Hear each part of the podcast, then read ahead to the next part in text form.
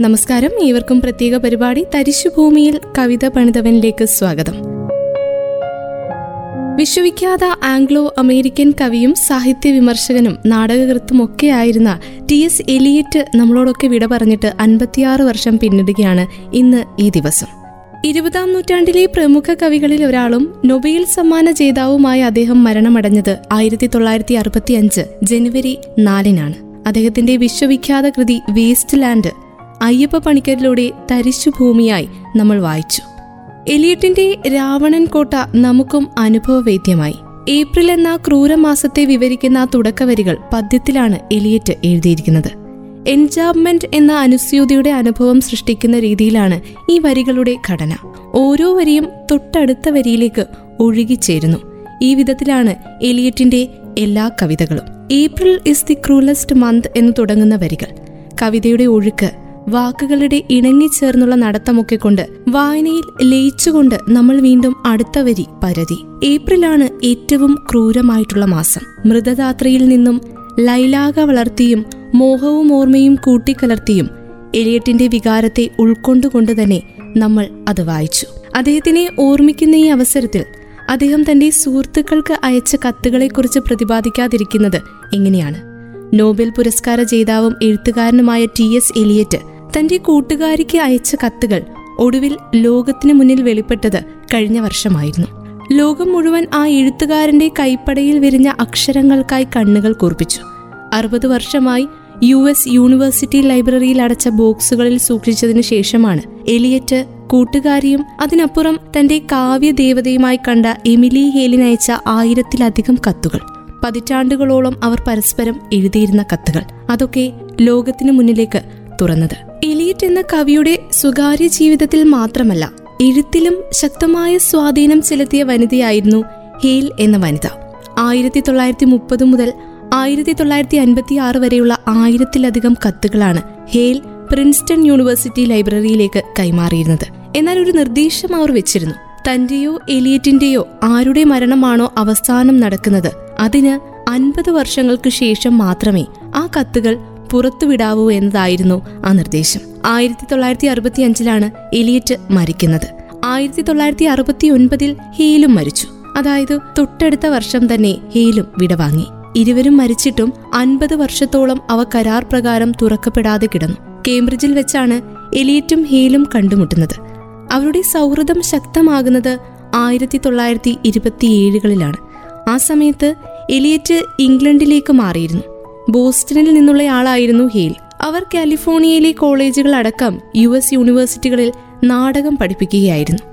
ജീവചരിത്രകാരന്മാർ പറയുന്നതനുസരിച്ച് ഹീലിന്റെ കത്തുകൾ കത്തിക്കാനായിട്ട് എലിയറ്റ് ഒരിക്കൽ ഉത്തരവിട്ടിരുന്നു. പക്ഷേ ആ കത്തുകൾ ലോകത്തിന്റെ കണ്ണുകൾക്ക് മുന്നിൽ അനുവാചകരുടെ ഹൃദയത്തിന് മുന്നിൽ തുറക്കപ്പെടണമെന്നത് ഒരുപക്ഷെ കാലത്തിന്റെ ആവശ്യം കൂടിയായിരുന്നിരിക്കാം എന്നിരുന്നാലും കത്തുകൾ വായനക്കാരന് മുന്നിൽ തുറക്കപ്പെട്ടു.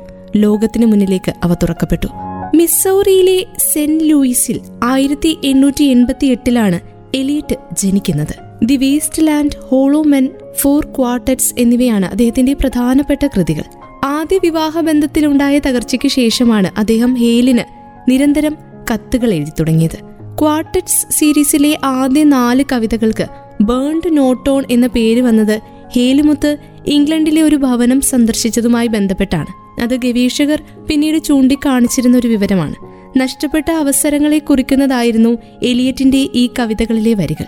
എലിയറ്റ് തന്റെ രണ്ടാമത്തെ ഭാര്യയായ വലീരി ഫ്ലെച്ചറിനെ വിവാഹം കഴിക്കുന്നത് ആയിരത്തി തൊള്ളായിരത്തി അൻപത്തിയേഴിൽ എലിയറ്റിനെ കുറിച്ച് പഠിക്കുകയും എലിയറ്റിന്റെ സമ്പൂർണ കൃതികളുടെ എഡിറ്ററുമായിരുന്ന ഫ്രാൻസിസ് ഡിക്കെ പറയുന്നത് എലിയറ്റ് തന്റെ ആദ്യ വിവാഹത്തിൽ അപമാനിതനായി കാണപ്പെട്ടിരുന്നു എന്നതാണ്. ഹേലിൻ എഴുതിയ കത്തുകളിലാവട്ടെ അദ്ദേഹവും ഹേലും എത്രമാത്രം അടുപ്പത്തിലായിരുന്നുവെന്ന് വ്യക്തമായിരുന്നു. അദ്ദേഹത്തെ യു എസുമായി വിളക്കി ചേർക്കുന്ന കണ്ണിയായിരുന്നു ഹേലെന്നും വ്യക്തമാണ്. എലിയറ്റിന്റെ കത്തുകളിൽ എന്തൊക്കെയാണ് ഉള്ളതെന്ന് പൂർണമായും വ്യക്തമല്ല എങ്കിലും തന്റെ ചിന്തകൾ സഹ എഴുത്തുകാരെ കുറിച്ചുള്ള വിവരങ്ങൾ വായനക്കാരൻ എന്ന നിലയിലുള്ള തന്റെ അഭിപ്രായങ്ങൾ ഇവയെല്ലാം അദ്ദേഹം തന്റെ പ്രിയ കൂട്ടുകാരിക്ക് എഴുതിയ കത്തിൽ പങ്കുവച്ചിട്ടുള്ളതായി കരുതപ്പെടുന്നു. ആയിരത്തി എണ്ണൂറ്റി എൺപത്തിയെട്ട് ഒരു സെപ്റ്റംബർ മാസം ഇരുപത്തിയാറിനാണ് തോമസ് ടീംസ് എലിയറ്റ് എന്ന ടി എസ് എലിയറ്റ് ജനിക്കുന്നത്. അമേരിക്കൻ പൗരനായാണ് ജനനമെങ്കിലും ആയിരത്തി തൊള്ളായിരത്തി ഇരുപത്തിയേഴിൽ അദ്ദേഹം ബ്രിട്ടീഷ് പൗരത്വം നേടി. സമൂഹവുമായി ബന്ധപ്പെട്ട ആശയങ്ങളിലോ തന്റെ ഭാഷാ ശൈലിയിലോ യാതൊരുവിധ വിട്ടുവീഴ്ചകൾക്കും അദ്ദേഹം തയ്യാറായിരുന്നില്ല. കവിതകൾ ആധുനിക സംസ്കാരത്തിന്റെ സങ്കീർണതകളെ പ്രതിനിധാനം ചെയ്യുന്നവയാകണമെന്ന് അദ്ദേഹം ഉറച്ചു വിശ്വസിച്ചു. ആ വിശ്വാസത്തിന്റെ ദൃഢത അദ്ദേഹത്തിന്റെ കാവ്യഭാഷയിലും പ്രതിഫലിച്ചു. വിമർശകൻ നാടകകൃത്ത് ഇങ്ങനെയുള്ള പല പല നിലകളിൽ അദ്ദേഹം പ്രമുഖനുമായിരുന്നു. The love song of J Alfred Prufrock waste land four quarters എന്നിവയാണ് പ്രധാനപ്പെട്ട കൃതികൾ. Murder in the cathedral the cocktail party എന്നിവ പ്രധാന നാടകങ്ങളും. ആയിരത്തി എണ്ണൂറ്റി എൺപത്തി എട്ട് സെപ്റ്റംബർ ഇരുപത്തിയാറിന് ബിസിനസ്സുകാരനായ ഹെൻറി വെയർ എലിയറ്റിന്റെയും കാർലറ്റ് ക്യാമ്പേ സ്റ്റേൺസിന്റെയും ഇളയ മകനായി സമ്പന്നതയിലാണ് എലിയറ്റ് ജനിച്ചു വീണത്. ആയിരത്തി എണ്ണൂറ്റി തൊണ്ണൂറ്റി അഞ്ച് മുതൽ ആയിരത്തി തൊള്ളായിരത്തി അഞ്ച് വരെ സെയിന്റ് ലൂയി മിത്ത് അക്കാദമിയിൽ പ്രാഥമിക വിദ്യാഭ്യാസം. ആയിരത്തി തൊള്ളായിരത്തി ആറ് മുതൽ ഒൻപത് വരെയുള്ള കാലഘട്ടത്തിൽ ഹാർവോർഡിൽ നിന്നും അദ്ദേഹം ബിരുദം നേടി. പിന്നീട് ആയിരത്തി തൊള്ളായിരത്തി ഇരുപത്തിയേഴിൽ അദ്ദേഹം ബ്രിട്ടീഷ് പൗരത്വം സ്വീകരിച്ചു. ആയിരത്തി തൊള്ളായിരത്തി പത്തിൽ പാരീസിലേക്ക് പോയ എലിയറ്റ് ഹാർവോർഡിൽ തിരിച്ചെത്തി തത്വജ്ഞാനത്തിൽ ഡോക്ടറേറ്റിന് പഠിച്ചു. അക്കാലത്ത് ബ്രാഡ്ലിയുടെ കൃതികളും ബുദ്ധിസവും ഇന്ത്യൻ ഭാഷാ ശാസ്ത്രവും അദ്ദേഹം പഠിച്ചു. സംസ്കൃതവും പാലിയും അഭ്യസിക്കുകയും ചില മതഗ്രന്ഥങ്ങൾ ഇതിനോടൊപ്പം തന്നെ വായിക്കുകയും അദ്ദേഹം ചെയ്തു.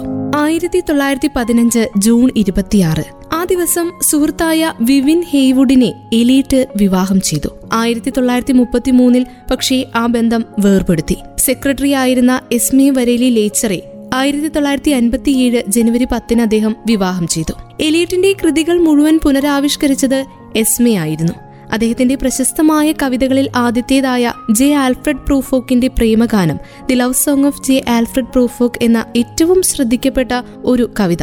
അത് പുനരാവിഷ്കരിച്ചത് എസ്മയായിരുന്നു ആധുനികതാ പ്രസ്ഥാനത്തിലെ പ്രധാന കൃതികളിൽ ഒന്നായും ഈ കവിത കണക്കാക്കപ്പെടുന്നുണ്ട്. ആയിരത്തി തൊള്ളായിരത്തി ഇരുപത്തിരണ്ടിൽ എലിയറ്റ് രചിച്ച കൃതിയാണ് the waste land. The waste land എന്ന കവിത ഏറെ ശ്രദ്ധിക്കപ്പെട്ട ഒരു കവിതയാണ്. ഏപ്രിൽ ഏറ്റവും ക്രൂരമായ മാസമാണ്. April is the cruellest month എന്ന് പറഞ്ഞ് ആരംഭിക്കുന്ന കവിത അദ്ദേഹത്തിന്റെ ഏറ്റവും ശ്രേഷ്ഠമായ രചന എന്ന് തന്നെ വിശേഷിപ്പിക്കാം. ഒന്നാം ലോകമഹായുദ്ധത്തിന്റെ ഫലമായി ഫലമായുണ്ടായ സാംസ്കാരിക പ്രതിസന്ധിയാണ് ദി വേസ്റ്റ് ലാൻഡ് വിവരിക്കുന്നത്.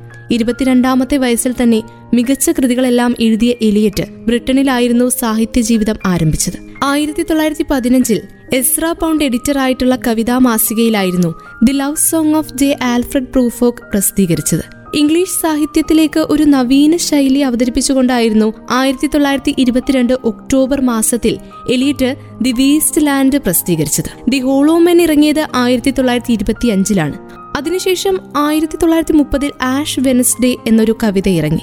പിന്നീടാണ് ഫോർ ക്വാർട്രറ്റ്സ് എന്ന കവിത ഇറങ്ങിയത്. ഇവയൊക്കെയാണ് എലിയറ്റിന്റെ എക്കാലവും പ്രശസ്തമായിട്ടുള്ള കവിതകളിൽ മറ്റു ചിലത്.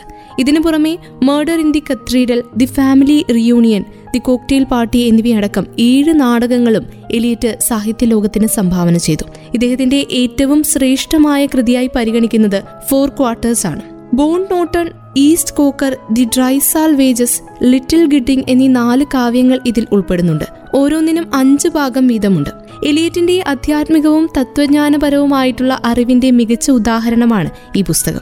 തോമസ് സി ബക്കറ്റിന്റെ മരണത്തെ ആസ്പദമാക്കി രചിച്ച murder in cathedral Sweeney Agonistes the family reunion the cocktail parties the confidential clerk the elder statesman എന്നീ അദ്ദേഹത്തിന്റെ പ്രധാനപ്പെട്ട നാടകങ്ങളൊക്കെ ആസ്വാദകരെ അനവധി തേടിയ നാടകങ്ങളാണ്.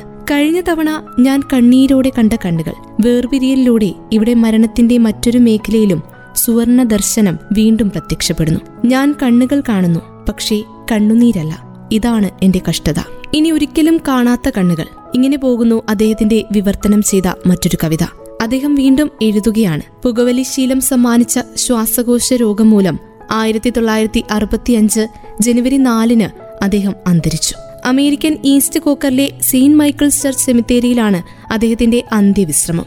അദ്ദേഹം ഇവിടെ നിന്നും മറ്റൊരിടത്തേക്ക് പോകുമ്പോൾ അവിടെ ഇരുന്നു കൊണ്ടും അദ്ദേഹം ഉറക്കെ കവിതകൾ വായിക്കുകയാവാം. ഒരുപക്ഷെ അക്ഷരങ്ങളിൽ കനലുകളും സൗന്ദര്യങ്ങളും ഒളിപ്പിച്ചു വെച്ചുകൊണ്ട് പുതിയ പുതിയ കവിതകളെ അദ്ദേഹം അവിടെ ഇരുന്നു കൊണ്ട് സൃഷ്ടിക്കുകയാവാം. പ്രത്യേക പരിപാടി തരിശുഭൂമിയിൽ കവിത പണിതവൻ ഇവിടെ പൂർണമാകുന്നു. വിശ്വവിഖ്യാത കവിയും സാഹിത്യ വിമർശകനുമായ ടി എസ് എലിയറ്റിന്റെ ഓർമ്മദിനത്തോടനുബന്ധിച്ച് അദ്ദേഹത്തിന്റെ ഓർമ്മകളിലൂടെ സഞ്ചരിക്കുകയായിരുന്നു പ്രത്യേക പരിപാടിയിലൂടെ. ഇത്രയും സമയം നിങ്ങൾക്കൊപ്പം ഉണ്ടായിരുന്നത് ഞാൻ കല്യാണി. തുടർന്നും കേട്ടുകൊണ്ടേയിരിക്കും radio Mangalam ninety one point two. നാടിനൊപ്പം നീരിനൊപ്പം.